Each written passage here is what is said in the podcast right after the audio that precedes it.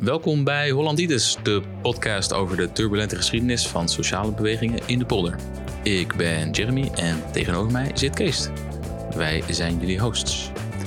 Vandaag gaan we het hebben over gilden, vrijmetselaars, bedrijfsorganisaties, vakcentrales, vakverenigingen, werkliedenverbonden, vakverbonden, vakbonden, vakbewegingen, syndicaten. En dan hebben we het nog niet eens gehad over Vrouwenbond en de Bijstandsbond. Je begrijpt het al. Vandaag gaan we het hebben over de geschiedenis van de radicale arbeidsstrijd in de polder. We beginnen halverwege de 19e eeuw en eindigen deze aflevering in de Tweede Wereldoorlog. In het tweede deel, die je volgende week van ons kunt horen, vertellen we over de periode na de Tweede Wereldoorlog tot aan het heden. En we sluiten af met een discussie over de huidige stand van zaken op de radicaal linkerflank van de arbeidsstrijd. Wat gebeurt er nu allemaal en welke lessen kunnen we meenemen van deze rijke geschiedenis die we vandaag gaan bespreken? Dus Kees, helemaal terug in den beginnen. Toen waren er nog geen vakbonden. Toen waren het gilden en vrijmetselaars. Leg eens uit. Ja, en kerken waren er ook. Ehm, en um, ja, toen waren we, het is ook interessant, uh, helemaal in het begin waren er ook heel veel dingen niet. Bijvoorbeeld fabrieken of, uh, en dus uh, arbeiders op die schaal. Um, de eerste misschien grootschalige verzamelingen arbeiders waren landarbeiders bij grootgrondbezitters. Die de aardappelen moesten komen rooien. En het is precies ook daar waar je de eerste de eerste stakingen en, uh, en rellen uh, ziet, is uh, ook, ook in Nederland bij de, bij de landarbeiders. Um, en je ziet door de geschiedenis heen, zie je natuurlijk altijd opstanden. En in het begin vooral boerenopstanden. In Nederland, de geschiedenis ingaand, zie, zie je dat veel minder. misschien omdat het een kleiner, omdat het meer een uithoek was.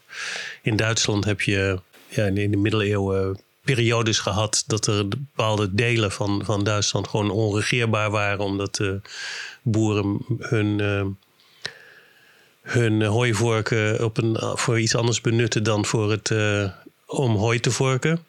Ja, in Engeland had je de levelers. Ja, en, uh, zo, en de, de, sporen daarvan zie je, zie je dan in Nederland ook wel als dat zich gaat ontwikkelen, zoals dat heet. Maar je hebt natuurlijk een maatschappij tot ver in de middeleeuwen gehad die hoofdzakelijk georganiseerd was of door de kasteelheer, om zo te zeggen. Dus als die een toernooi hield, dan, uh, dan uh, was er iets te beleven. Of uh, door de kerken. die bepaalden in feite wat, waar het over ging. los van de, de overlevingsarbeid die, die mensen verrichten. Ja, dus dan hebben we het over de feodale periode. En dat werd uh, langzaam, uh, beetje bij beetje in Nederland, werd dat, uh, of over de hele wereld eigenlijk, werd dat ehm, opzij geduwd door de opkomst van het kapitalisme. Ja, en um, ja, daar zit een soort overgangsperiode in. dat er steeds grotere steden of dorpen ontstonden en dat er tussenhandel ontstond. Uh, en zelfs internationale handel. Wat vooral in Nederland natuurlijk nodig was, want uh, wij van Hollanditis uh, willen onze luisteraars elke uitzending aan helpen herinneren dat voordat er spul binnengehaald werd, hier alleen maar uien groeiden en verder helemaal niets. Toen dat tot ontwikkeling kwam, een beetje ontstonden de eerste verbonden van mensen die dezelfde beroepsgroep deelden. Zoals uh, smeden of uh, hoef, uh, hoe noem je dat, paarden, handelaren of weet ik veel wat. En die organiseerden zich in gilden. Dat weten we allemaal nog van onze geschiedenisles waarschijnlijk. Want zo, zo gaat het verhaal dat dat zo langzaam dan tot een soort civiele maatschappij heeft geleid. Waarin mensen zich buiten de kerk en het kapitaal om ook konden organiseren. En dat is natuurlijk uh, langzaam is dat uh, zo uh, gegaan. Een bijzondere groep daarbinnen is eigenlijk de vrijmetselaars, die een soort, vooral tegen de katholieke kerk gericht verbond. er was vooral een elitair gebeuren, was dat. Was, was, ja, dat ging alle kanten op. Je had hele, hele conservatieve, maar ook progressieve praktijken binnen die vrijmetselaarsgroepen. En in ieder geval stonden die niet onder heerschappij van, van het bisdom. Of je hebt natuurlijk ook in protestantse gebieden heb je vrijmetselaars. En er gaan allerlei complottheorieën natuurlijk over wat daarachter zat. En, uh, en nog steeds. Dus ze bestaan nog steeds. Het is een, een, tegenwoordig veel elitairder misschien nog. En het is een soort... Ik heb met veel plezier eh, de, de Dan Brown boeken gelezen toen ik klein was. Ja, Dan Brown heeft veel school gemaakt bij het... maar goed, de, net als bij Joodse organisaties, uh, mensen die daar niet bij zitten, die kunnen dat uh, gebruiken om daar alles, alles op los te laten waar ze van vermoeden dat daar allerlei geheime plannen gesmeed worden waar zij niet bij zitten. En dat was bij die vrijmetselaars ook zo. En, en gedeeltelijk klopt dat ook een beetje, want soms hebben revolutionaire organisaties daar ook gebruik van gemaakt. Uh, Bakunin uh, is een bekend voorbeeld, hoewel nog steeds onduidelijk is in hoeverre die nou echt lid was. was vooral zijn vader die, die daar uh, iets belangrijks in was. Ja, Bakunin, de bekende uh, anarchist.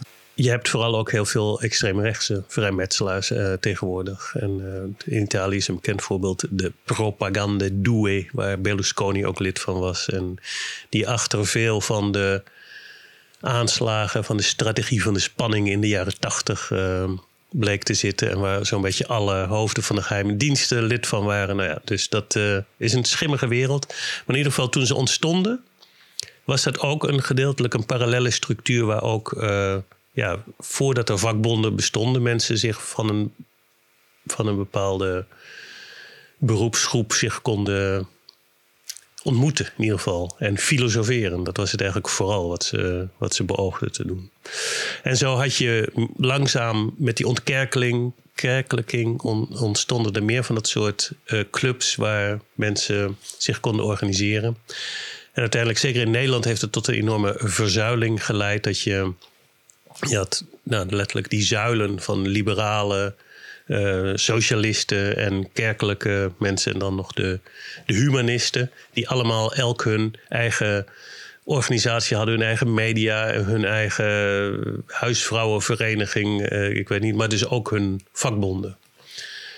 Uh, toen die begonnen te ontstaan onder, onder invloed van de eerste socialistische of uh, communistische oprispingen die, die volgden op uh, ja, Karl Marx en Friedrich Engels, uh, hun, hun theorieën en uh, de organisatiekunde van heel veel andere mensen in rond 1860, 1870. Ja, want daar, daar veel van de geschiedschrijving rondom het socialisme, communisme, anarchisme, dat dat begint rondom die periode, rondom de eerste internationale, zoals dat wordt genoemd. Hoe voltrok zich dat in Nederland? Ja, eigenlijk uh, sloten die daar uh, goed op aan. Er was ook in Nederland, hoewel Nederland laat industrialiseerde en zeker toen nog helemaal geen industrie had, eigenlijk. Van betekenis in ieder geval. Je had wat uh, textielindustrie in, in Brabant en in Twente. En nou ja, dat was het zo'n beetje. Maar je had wel uh, allerlei uh, linkse beginnende organisaties. Kenmerkend voor Nederland is altijd geweest dat de libertaire uh, kant daarvan altijd, of altijd in het begin veel sterker was dan de, dan de centralistische, marxistische of communistische kant ervan. En, ja, wat we dan even erbij moeten noemen is dat uh, libertair dan in de ja, traditionele betekenis daarvan uh, noemen. Dus denk niet, niet gelijk aan de, uh, de rechtse libertairen die, die we in Amerika kennen en dat soort lui.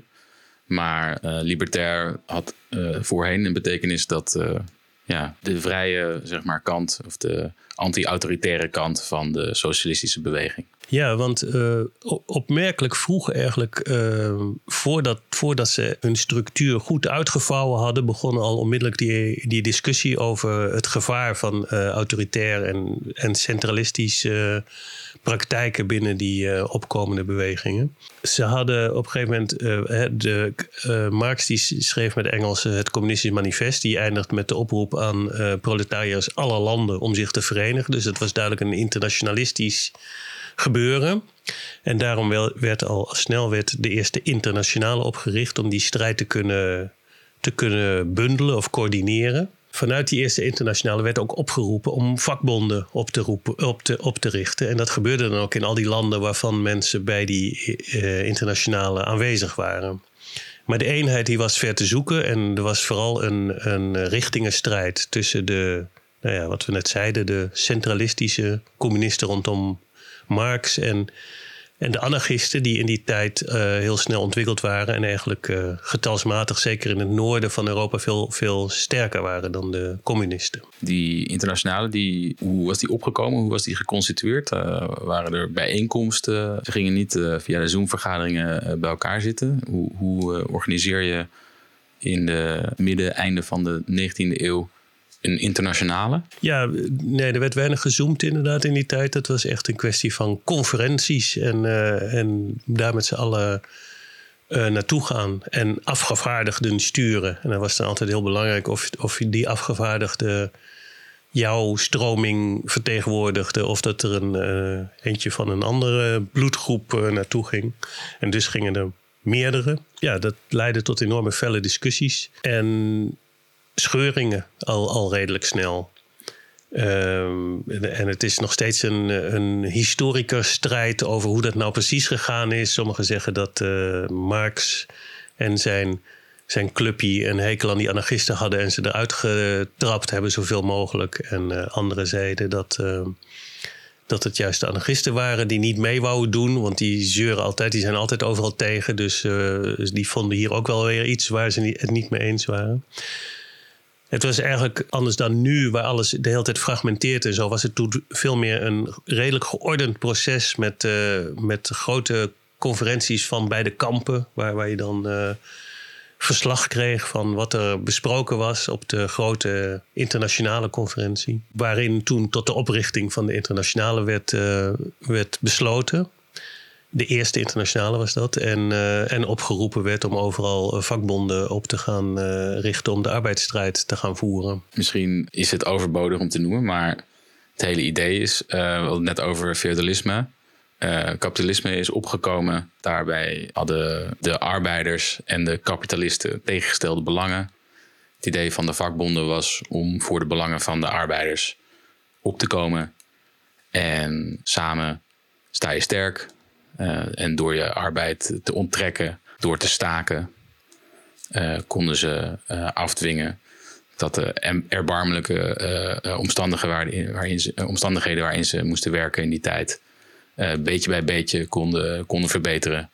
En die, ja, die, dat proces dat voltrok zich door heel Europa in verschillende plekken eerder en, en andere plekken later. En sommige industrieën waren op de ene plek uh, groter als uh, op de andere. Dus het is heel, heel, een heel divers landschap aan uh, vakverenigingen, vakbonden. en we hebben het lijstje net allemaal opgenoemd. Beetje bij beetje begonnen die verschillende clubs dus bij elkaar te komen. na te denken over hoe ze niet alleen binnen hun eigen land of bij, binnen hun eigen sector belangen hadden. Maar ook als klasse in zijn geheel een belang hadden. Om het hele systeem van de klassenmaatschappij omver te, werpen. Ja, want dat zat er eigenlijk uh, meteen bij het begin zat het er al in. Bij een gedeelte van de, van de, de mensen die vonden dat je arbeiders moest organiseren. Uh, met nadruk op de mannen. Uh, was dat zij ook hadden beredeneerd dat, dat de, de grootste pijler was waar de, de machthebbers hun macht vandaan haalden. Was dat zij voor hun werkten. En dus omgekeerd, als je, daar, als je de algemene staking succesvol zou kunnen uitroepen, dan zou dat de ondergang van de heersende klasse betekenen. En eigenlijk was dat voor de revolutionairen binnen die organisaties was dat minstens zo belangrijk dan wat je hiervoor beschreef, hè, die directe verbetering van, uh, van omstandigheden en dat soort dingen. Sterker nog, dat was, eigenlijk was dat het, een beetje het, het verhaal van de, de sociaaldemocraten die later opkwamen. En dat zorgde voor, voor een, een deel van de, van de commotie ontstond juist over dat je revolutionaire aspiraties moest blijven koesteren. En een ander gedeelte van de, de verschillen in mening Uh, dat ging over hoe centraal dat allemaal uh, moest worden gecoördineerd. Of dat je juist uh, zoveel mogelijk decentraal en mensen hun eigen bondjes moest laten doppen. Het ontplofte helemaal toen het ging over parlementarisme of niet. Dus dat de manier om die strijd te voeren want dat kwam, begon toen op te komen, algemeen kiesrecht. In verschillende landen werd dat begin 1900 werd dat ingevoerd. Daarvoor was het, uh, ja, had je een gedeeltelijk kiesrecht. En dat, begon, dat werd langzaam uitvergroot naar alle mannen. En, uh, en ik geloof pas in 1917 of zoiets, Nederland was een van de allerlaatste, mochten vrouwen ook allemaal meestemmen. Maar de sociaal-democratische stroming binnen uh, de linkse familie, die vond toen dat eenmaal bevochten was, dat dat dan ook het toneel was waar je de strijd moest voeren. Binnen die vakbeweging zijn, uh, zoals je nu omschrijft, drie verschillende discussies gaande en verschillende organisaties die, die dan uh, kant innemen in discussies. En het zijn dan niet alleen discussies, maar ook in discussies leiden tot een bepaalde praktijk aan de ene kant, hoe organiseer je? Uh, organiseer je uh, met een eh, centraal bestuur die alles bepaalt voor een hele vakbond? Of organiseer je decentraal en stuur je hè, van onderaf, maak je beslissingen van onderaf, van onder naar boven toe, zeg maar. Anderzijds moet je je organiseren als een vakbond op het politieke toneel, of moet je, moet je organiseren als politieke partij op het politieke uh, toneel en moet je proberen de staat te veroveren. En ja, het derde um, strijdpunt was altijd: moeten we uh, de staat omverwerpen en ons de, de socialistische idealen uh, via wapende strijd of, of wat dan ook. De revolutie. Ja, moeten we revolutie voeren of moeten we reformisme, via reformisme de socialistische heilstaat bereiken? Dus ja, allemaal verschillende stromingen die allemaal verschillende ideeën hadden, over hoe de wereld te veranderen.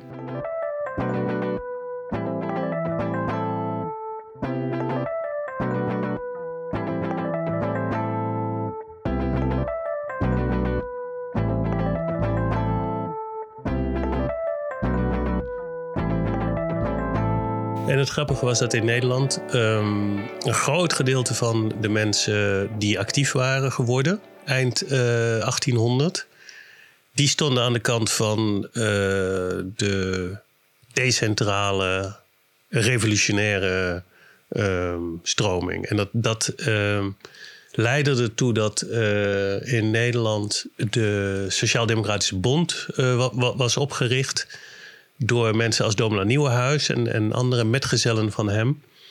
En die waren ook bij de eerste internationale waren die aangesloten. Uh, samen met wat vakbonden die toen net uh, in die periode, kennelijk was de tijd er rijp voor, allemaal opgericht begonnen te worden. De Nederlandse Werkliedenverbond. Ja, en, en in 1866 de typografen. Dat, dat waren de allereerste die zich organiseerden in een vakbond. En kort daarna het Nederlands Werkliedenverbond om verschillende van die groepen bij elkaar te, te harken.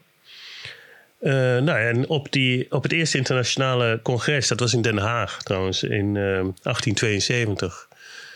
Dus er zijn al die, uh, wat nu de iconen van links zijn, die zaten daar bij elkaar.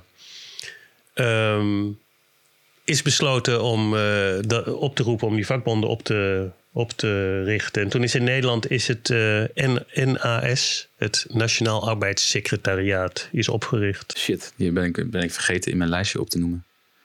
Arbeidssecretariaat. Ja, maar dat is een afkorting van een. Dat is geen, dat is geen echte bond natuurlijk. Dat, ik bedoel, het was wel een enorme echte bond. Nou, maar, kijk. Dus die, die NAS, die, dat Nederlandse arbeidssecretariaat, dat was een heel breed uh, gebeuren waar allerlei uh, groepen in zaten. Ook uh, de, latere sociaaldemocraten, en die toen nog niet echt bestonden, maar al redelijk snel daarna opkwamen en zich apart gingen organiseren.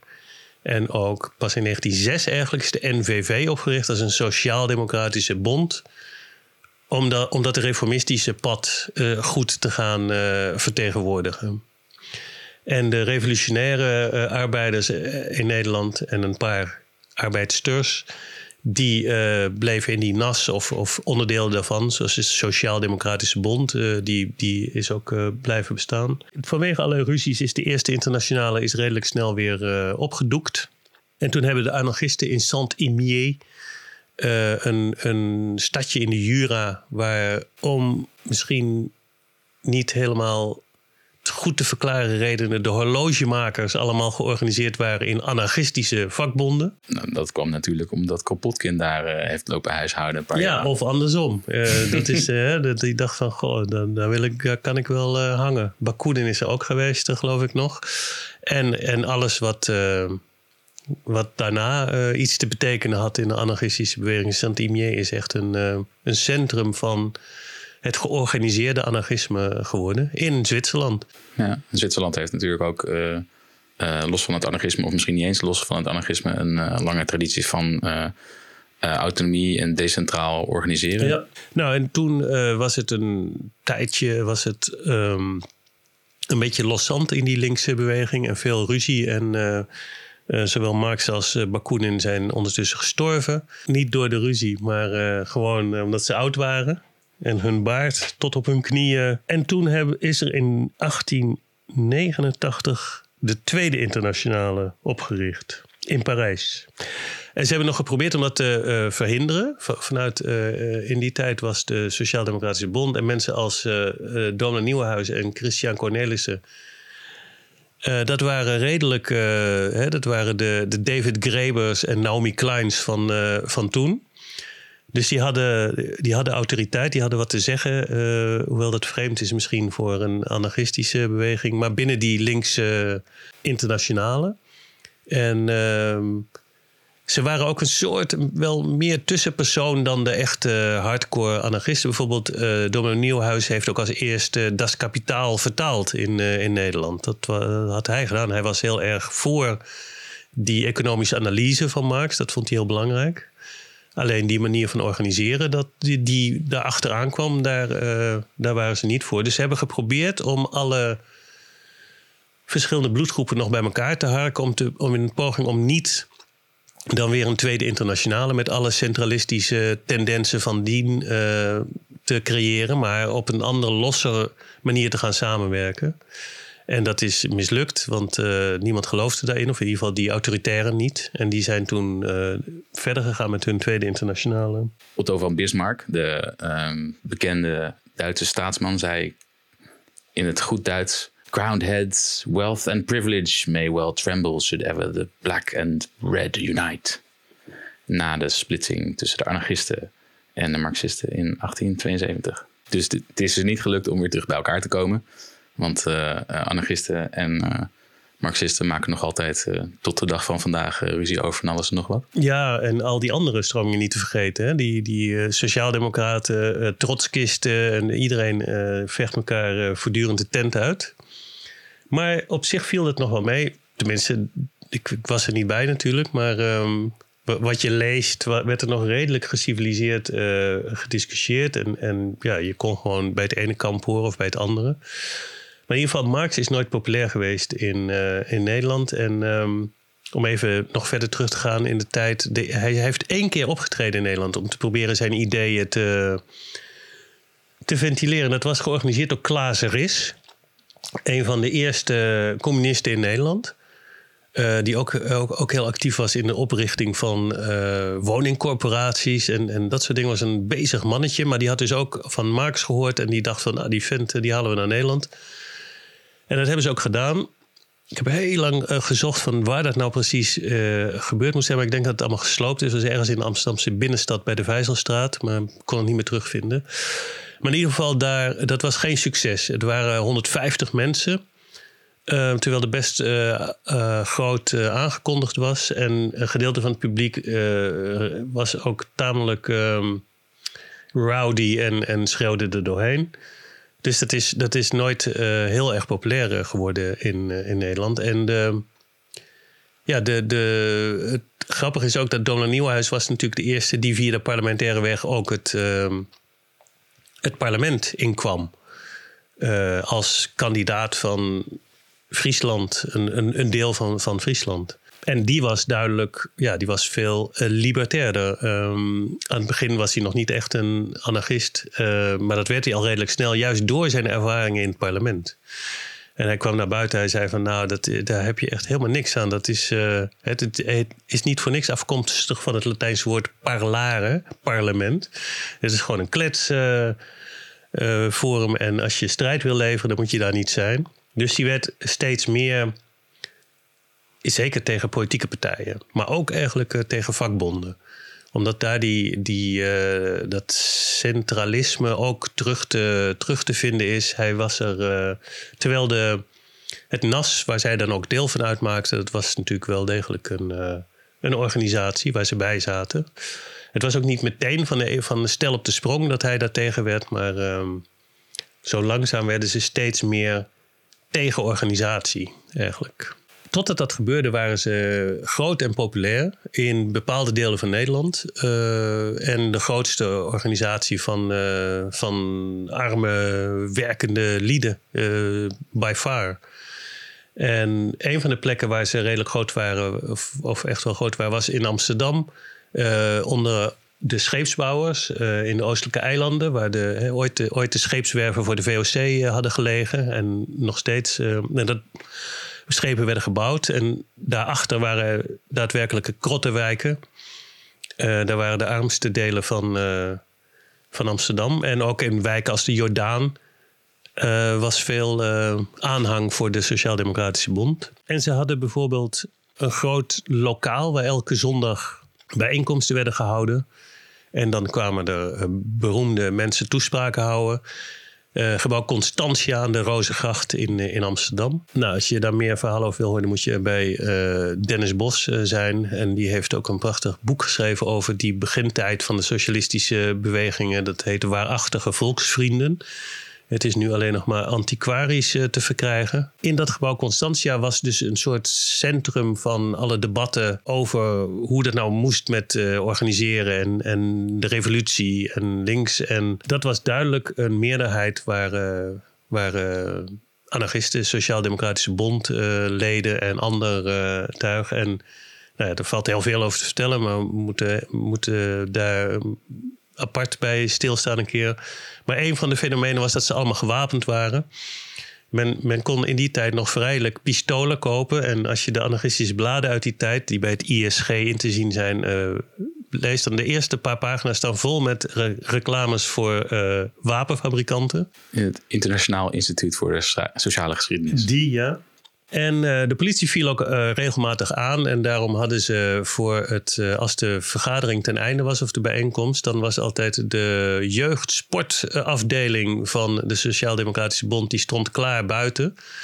Om de bezoekers te beschermen tegen aanvallen van de politie. En die hadden geoefend in ja, wat je tegenwoordig uh, zelfverdediging uh, zou, zou noemen, martial arts en zo. En die vochten dan uh, met de politie om te voorkomen dat, dat de mensen in de pan gehakt zouden worden. De sociaaldemocratie, it ain't what it used to be.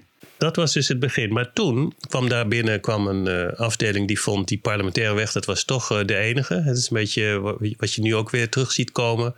Zo af en toe regelmatig komen er van die fatsoensrakkers die gaan vertellen dat je toch echt aan de wet moet houden. En dat die ook voor jou uh, daar is en, en, het systeem best goed is en dat soort dingen. Nou waren ze toen niet, niet heel erg in staat om dat te doen, omdat de armoede toen natuurlijk nog heel erg voor het oprapen lag. Nu ook weer trouwens. Maar die, die opperden om een partij op te richten en daar was iedereen valikant tegen. En toen hebben ze dat in Zwolle gedaan. Want in Amsterdam was dat niet mogelijk. Ze, ze konden die oproep om een, uh, om een partij op te richten, konden ze niet organiseren in Amsterdam. Nee, nee, daar waren ze. Dat was, en dat was ook duidelijk, want toen ze dat deden in uh, ehm, 1894. Toen werd hij opgericht, dus in Zwolle. Er, hangt nog een, je kan daar gaan, uh, gaan kijken. Er hangt nog een, een, een van hier is het gebeurd. En toen, toen kwamen, wouden ze wel natuurlijk dat mensen erop zouden gaan stemmen en voor zouden actief worden. Dus toen zijn ze naar Constantia gegaan om dat aan te kondigen. En toen werden ze letterlijk van het podium afgeslagen. De twee, uh, twee van de oprichters van uh, de tegenwoordige PvdA dus. De een die ontving zelfs een messteek. En de andere is bloedend van het podium afgejaagd. Um, ja, dus, dus, dat gaf wel aan hoe ongelooflijk uh, fel mensen tegen het parlementarisme waren in die periode. Daarbinnen uh, in Frankrijk was het syndicalisme of anarcho-syndicalisme was in opkomst als soort tegenhanger. Van ja, wat wil je dan? Hoe wil je dan de strijd organiseren en de maatschappij En dan hadden zij eigenlijk het anarcho-syndicalisme ontstond toen langzaam als een soort uh, ideologisch kader. De CGT van nu, de grootste vakbond van, uh, van Frankrijk, die is daar ooit uit ontstaan. Dus het idee van het anarcho-syndicalisme is in plaats van dat je via een, uh, een politieke partij aan, de, aan de macht komt, ofwel gewapend ofwel ongewapend, ga je via de vakbond ga je kracht opbouwen het wapen in de handen van de arbeiders is dan uh, de algemene staking, waarbij uh, het, het, werk geheel wordt neergelegd in, in ja, eigenlijk alle industrieën. En ja, de, de wielen van het kapitalisme en de staat eigenlijk tot stilstand komen. En uit die, die toestand dan de macht wordt overgenomen door, door de vakbonden zelf, door de werkers zelf. En vanuit die structuren van de vakbonden dan een nieuwe maatschappij ontstaan. Ja, daarbinnen heb je natuurlijk allerlei, ontwikkelde zich allerlei um, ja, soort deelgebieden van hoe dat dan uh, precies uh, in, in zijn werk zou, uh, zou moeten gaan. Arbeiders zelfbestuur begon als, als een idee op te komen en coöperaties en dat, dat, waren niet alleen maar anarchisten die over, hierover spraken. Nee, nee, ook, nee. dat was heel breed. Linkse marxistische stromingen waren veel, veel groter en populairder dan de parlementaire stromingen uh, op dat moment. Ja, zeker. En, maar die linkse uh, marxistische of communistische stroming had je ook. En het radencommunisme bijvoorbeeld is er een die ook zich verzette tegen het idee van die partij en die, die centrale comité's en, en al die uh, hiërarchische ideeën. Gepopulariseerd door meneer Anton Pannenkoek. Ja, Pannenkoek en, en Gorter. Eh, er zijn een aantal Nederlanders die daar een hele belangrijke rol in hebben gespeeld. De Sociaaldemocraten zitten ook niet stil en die hebben die partij opgericht en die willen dan ook een vakbond uh, daarbij hebben omdat ze wel zien dat die revolutionaire syndicalisten en die nassers en zo, daar, die, komen niet op gang. Dus dan wordt het NVV in 1906 opgericht. Nederlands Verbond van Vakverenigingen. Daarvoor had je al de, de diamantbewerkers in, uh, in Amsterdam en in andere steden waar diamant geslepen worden. Uh, die zich uh, echt los van de Sociaal-Democratische Bond hadden, hadden georganiseerd. En dat ging allemaal op in de, in de NVV. En die is later nog gefuseerd met een katholieke uh, vakbond, de NKV. En toen is dat uiteindelijk de FNV van nu geworden. Maar dat is heel kort door de bocht, want die FNV die bestond ook weer uit allerlei afzonderlijke bonden. Er wordt allemaal uitgebreid gedocumenteerd in de show notes. Dus als je denkt van wat een alfabetsoep. Klopt. maar, ja. Uh, maar, mm, ja, wat doe je eraan? Ja, nou ja, nu is eigenlijk, um, als we de, heel snel thuis willen zijn, kan je zeggen dat de FNV de enige is die nog echt van over is. Al die andere dingen zijn, uh, zijn ten onder gegaan. Gedeeltelijk omdat natuurlijk had je in 1917 de Russische revolutie uh, en de Eerste Wereldoorlog. De Eerste Wereldoorlog heeft heel veel van die radicale stromingen uh, kapot gemaakt. Omdat het toen, ja, net als nu als je bijvoorbeeld links eh, in Oekraïne of in Palestina probeert te ontwikkelen en als ontstaat de oorlog, ja, dan is dat kansloos. Dan gaat het alleen nog maar over dooien, bombardementen en weet ik veel wat. Ja, plus, plus het feit dat arbeider heeft geen, geen natie, heeft geen land.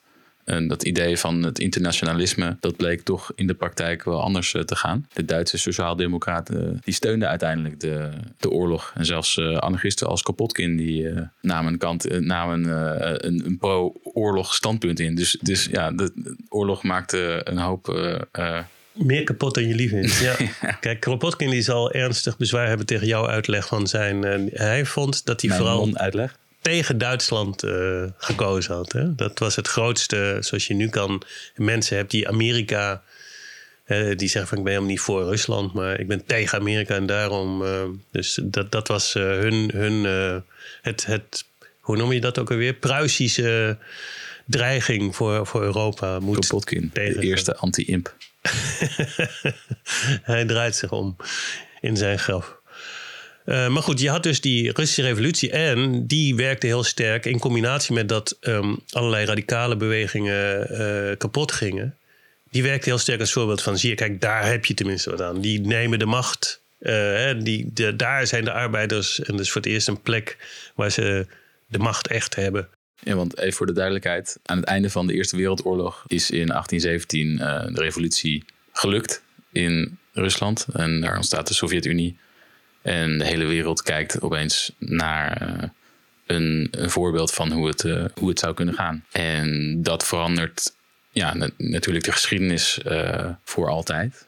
maar ook zeker de geschiedenis van radicale stromingen, omdat ehm, de autoritaire stromingen binnen, binnen het socialisme en communisme opeens een gigantische boost krijgen. Want uh, Lenin en Trotsky, die, die van, van die uh, ja, toch autoritaire stromingen binnen uh, het marxisme zijn, die hebben daadwerkelijk de macht gekregen. En al die andere mensen die zijn onderling aan het vechten en uit elkaar aan het splitsen en weet ik veel wat allemaal aan het doen heel veel, maar niet aan de macht.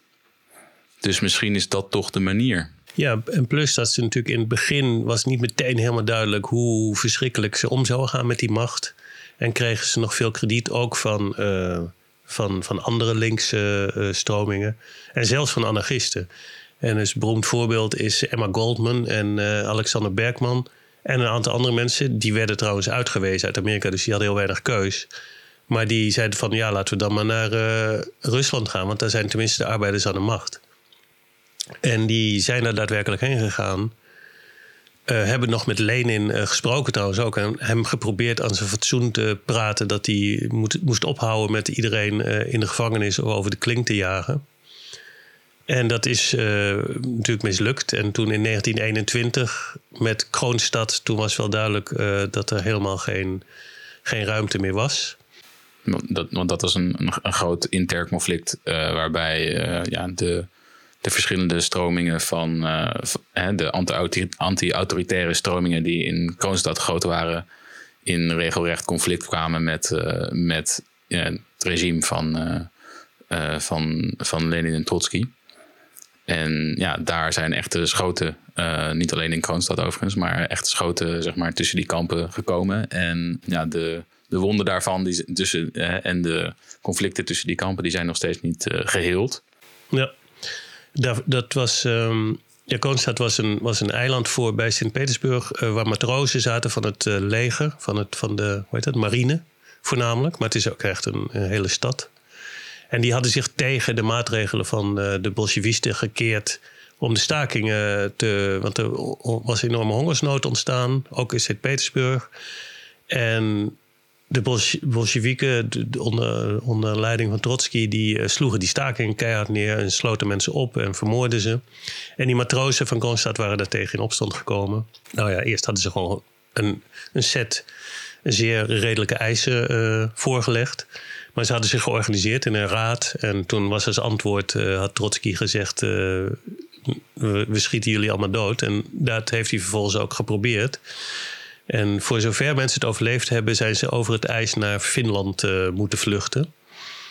Dus die hele, de hele boel is daar uh, aan gort geschoten door, uh, door Trotsky en zijn militairen. En in de Oekraïne trouwens, of Oekraïne, sorry. Ik mag geen lidwoord ervoor gebruiken. Um, had Nestor Makhno had een anarchistische revolutie binnen Rusland eigenlijk, of in Oekraïne uh, voor elkaar.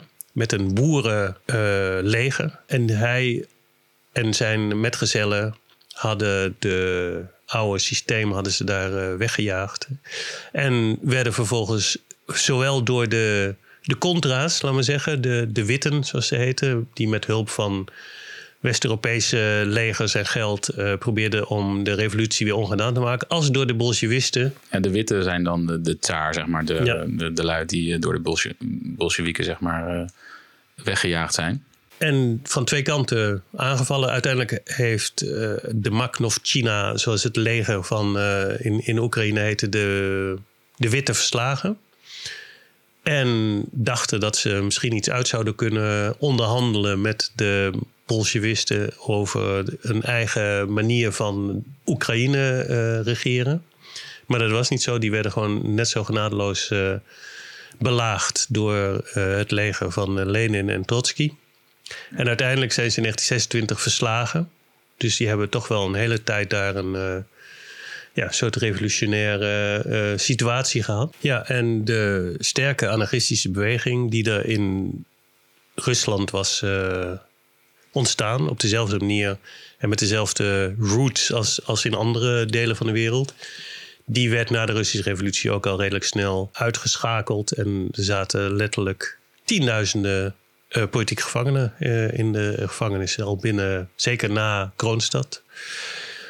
En een, uh, een mooie illustratie daarvan, of een trieste, is de begrafenis van Kropotkin, die in 1921 overleed. En die was in, in Rusland was dat een, een eminence grise, dat was een, een, grootheid. Dus daar konden ze niet omheen. Die moest met staatseer begraven worden. En toen hebben ze als daad van pietijd hebben ze alle anarchisten de kans gegeven om mee te lopen in de, in de begrafenisstoet. En daar zijn beelden van. Die kan je nog vinden op, op YouTube. Dan zie je gewoon, het zijn allemaal gevangenen die daarna ook weer terug de gevangenis ingaan. Die uh, in, in lompen achter de, de baar van Kropotkin aanlopen. Maar in ieder geval, om een lang verhaal kort te maken. Toen, ondertussen was uh, Goldman en Bergman was ook al lang duidelijk, dit wordt niks. Ze schreven ook hun boek uh, My Disillusionment with Russia. Waarin dat allemaal uh, neergeschreven werd. En andere anarchisten hadden dat voor hun al lang gedaan. Een bekend voorbeeld is ook Rudolf Rocker. Die uh, anarcho-communist was. officieel ook. Hij, hij vond communisme zeer de moeite waard. Maar schreef ook over de verschrikkingen die, die ervan gemaakt werden in Rusland. Waarmee in feite al redelijk snel al die kritiek die er op de Eerste en Tweede Internationale was losgelaten, eigenlijk op een gruwelijke manier ja, waarheid werd. Ja, wat, de, wat Noam Chomsky de, de grootste voorspelling van de social sciences uit de geschiedenis. Hij noemt die dan de voorspelling van, van Bakunin dat een arbeiderstaat net zo hard slaat als, als een staat van kapitalisten of zo. Ik moet het maar opzoeken. Of je door de hond of de kat gebeten wordt, het maakt niet uit. Um, maar goed, dat, um, als eenmaal Goldman en Bergman het nog niet door hadden, dan was het zeker uh, heel veel believers die er waren van uh, de marxistische organisaties in het Westen, die dat ook helemaal niet hadden gezien. En in die tijd waren er natuurlijk geen uh, flitsende, hele snelle journaals of zo die de beelden konden brengen. Dat ging veel langzamer. daar werd dat allemaal voor een groot deel afgedaan als, ja, tegenwoordig zou je dat westerse propaganda moeten noemen. Dus de, het is ook dat de Nederlandse Communistische Partij in 1918 is, uh, is opgericht. Ja, veel communistische partijen zijn rond die periode ontstaan ja. natuurlijk. Ja. En werden geacht om kritiekloze volgers van, van het gebeuren in Rusland te zijn. En dat waren ze ook.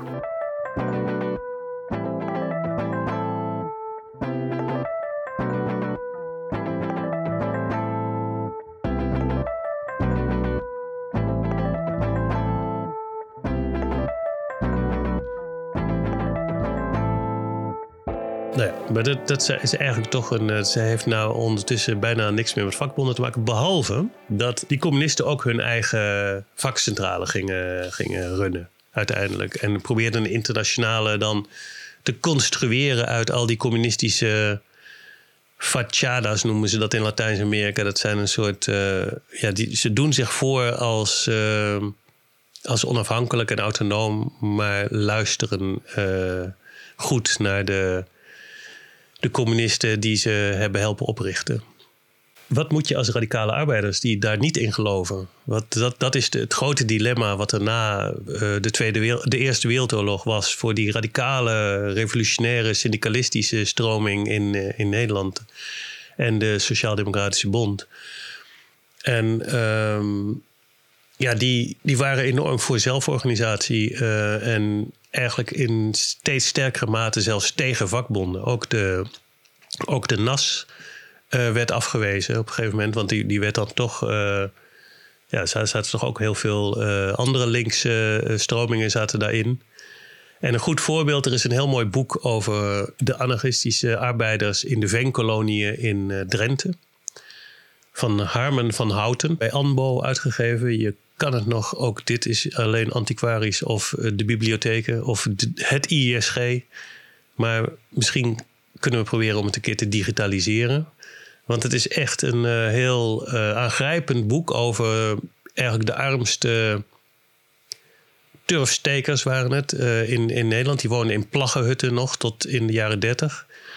Um, en maar ook tegelijkertijd een enorm zelf verzekerd zelforganisatie van de hele gemeenschap eigenlijk. Niet, niet alleen de arbeiders natuurlijk. Dat, dat was eigenlijk niet los te koppelen van ook, er was nog heel veel kinderarbeid toen en vrouwen werkten ook. Eigenlijk waren die hele gemeenschappen, die, waren, die stonden pal aan de kant van, van de Sociaal-Democratische Bond en van uh, Dominee Nieuwenhuis. En die hadden elk jaar hadden ze enorme stakingen over de prijs van de turf.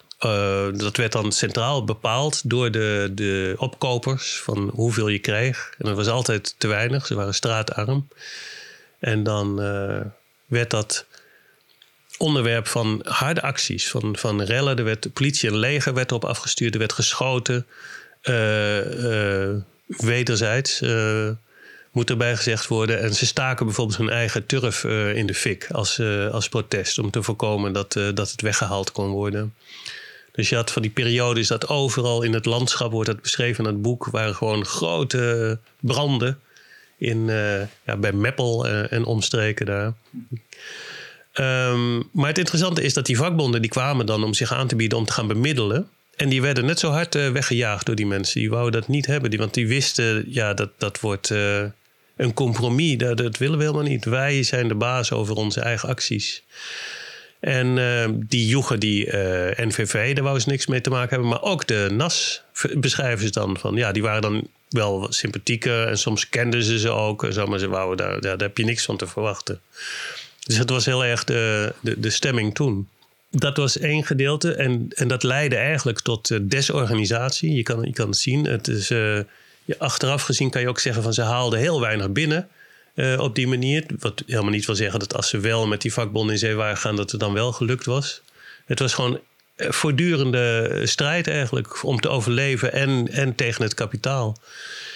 En uh, heel veel uh, migratie ook. Ze gingen dan proberen elders in het land baantjes te krijgen. En een gedeelte van hen kocht met geleend geld een, een afstands binnenvaartschip. En probeerde als schipper nog wat bij te verdienen. Een andere stroming die uit Frankrijk kwam overwaaien, was dat er ook in Nederland wel syndicalistische pogingen waren. En je hebt hier het NSV, heet het. Als ik het uit mijn hoofd goed heb. Het Nederlands Syndicalistisch Vakverbond.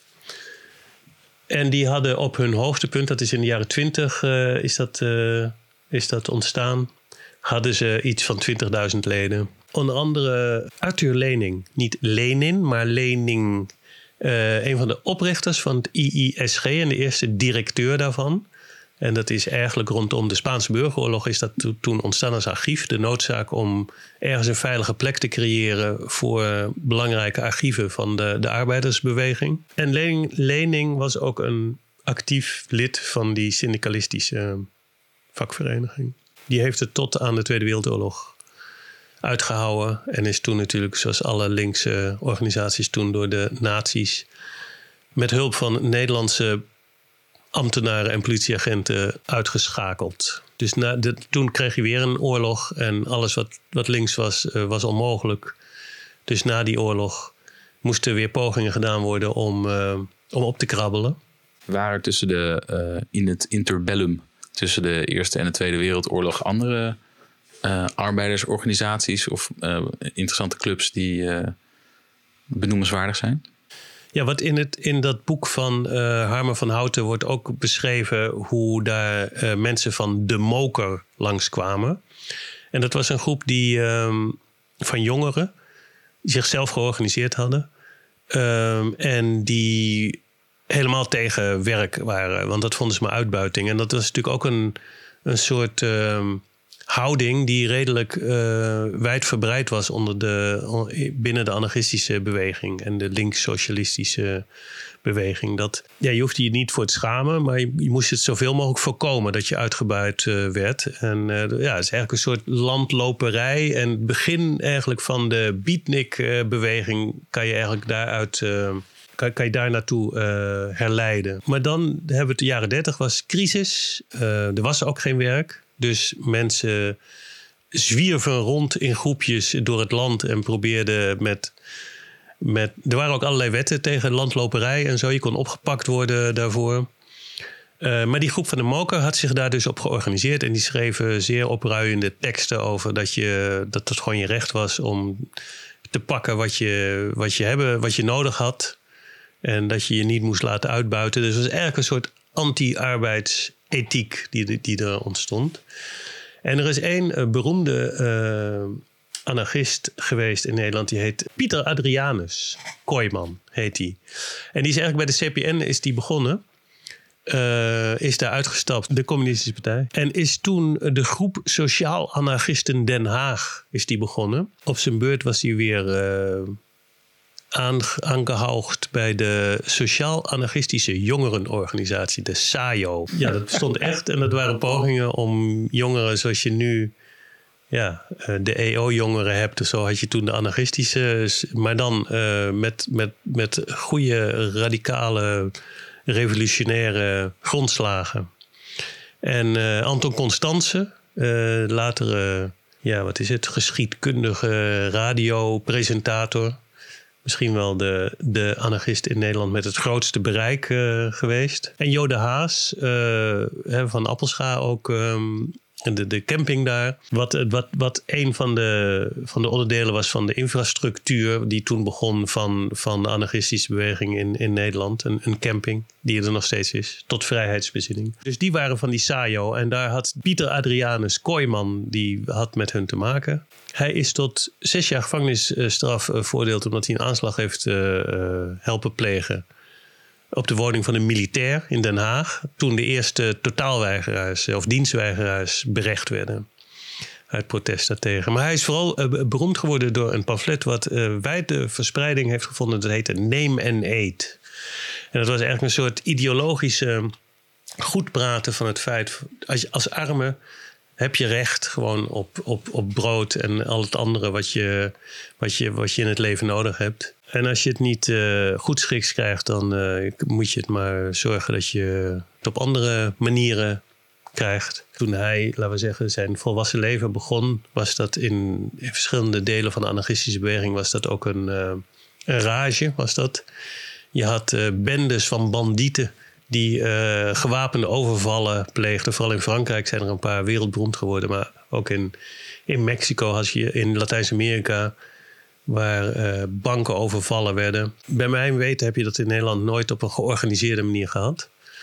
Maar wel op individuele manier. En uh, Pieter uh, Adrianus Kooijman die was daar zeker voorstander van. Van het onteigenen van, van rijken. En op zo'n manier aan je, aan je levensbehoeftes voldoen.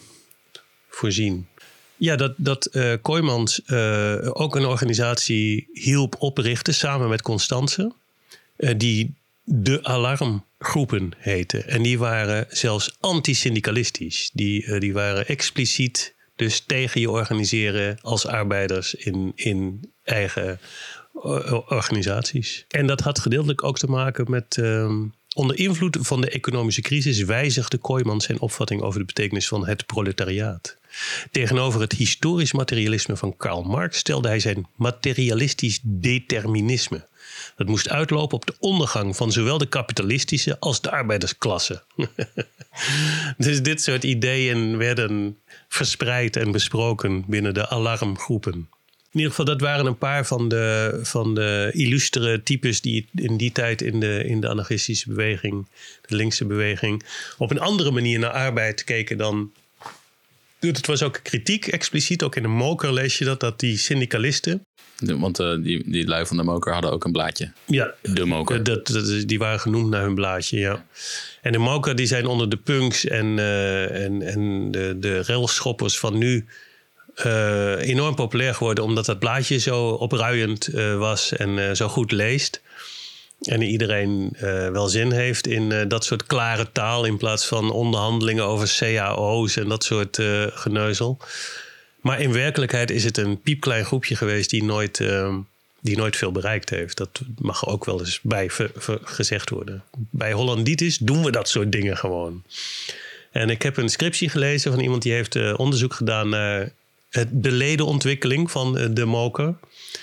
Ja, en dat is op zijn hoogtepunt zijn dat er 130 en dat is ook nooit meer geworden. En op een gegeven moment waren het er nog 20 en toen besloten ze zichzelf op te heffen. Zoiets uh, is er in, in de jaren 30 gebeurd. Maar goed, de, ze leven voort. Het zijn ze veel groter dan ze, dan ze toen waren. En ze, ja, ze deden een poging. Uh, ze werden kennelijk uitgenodigd of nodigden zichzelf uit op, bijeenkomsten. Zoals uh, onder de turfstekers in, uh, in Meppel en de omgeving. Ik weet niet of we hier nog een, een mooie afsluiter moeten doen. Want ja, langzaam verzanden we in de Tweede Wereldoorlog. En ja, daar hadden we het over. Dan is alles onmogelijk. En ik wou nog zeggen, want wij hadden, uh, waren in aanloop naar wat er in de Tweede Wereldoorlog gebeurde, dat dat natuurlijk niet alleen radicale mensen waren of revolutionairen die uh, het slachtoffer werden, maar juist ook alles uh, wat gematigd links was en, en misschien wel makkelijker op te, op te rollen was. Die zijn ook massaal opgepakt, gefolterd en richting concentratiekampen verdwenen. En een van de voorbeelden die kwam ik tegen was eh, Alida de Jong. Dat is de eerste vrouw die binnen de FNV, uh, eh, in het begin NVV, een, een bestuursfunctie krijgt. En zij was uh, hoofd van de naaisters in de Bijenkorf. Uh, daar kon je nog, nog kleren laten naaien en repareren in die tijd. En zij weigerde toen de Eerste Wereldoorlog uitbrak om te vluchten, omdat zij vond dat ze bij haar naaisters moest blijven. Nou, en ze. Tweede Wereldoorlog. De Tweede Wereldoorlog. En werd natuurlijk gepakt en in 1943 in Sobibor uh, afgemaakt. Dus dat, uh, dat gold voor hun uh, minstens zo hard. Ja, in de Tweede Wereldoorlog gaat er een hoop kapot. Worden een hoop mensen afgemaakt. Een hoop mensen gaan het verzet in, vooral van de communistische tak van sport. Minder van de anarchistische beweging is in het verzet actief. En wat er na allemaal gebeurt, na de oorlog, VO2 hoor je in het tweede deel. Voor nu uh, wil ik jullie graag oproepen om ons sterretjes te geven. Dat vinden wij heel leuk. Uh, want dan kunnen meer mensen dit luisteren, zoals je ongetwijfeld wel uh, zult begrijpen. Je kan ons vinden op hollanditispodcast.nl. Op Twitter X zijn wij Hollanditis, uh, als mede op Mastodon. En bij Instagram zijn we Hollanditis podcast. Verder willen we nog Paljas bedanken voor het intro- en outro-nummer. Tot volgende week voor deel 2 van de radicale arbeidersstrijd bij Hollanditis. Doei! Doei!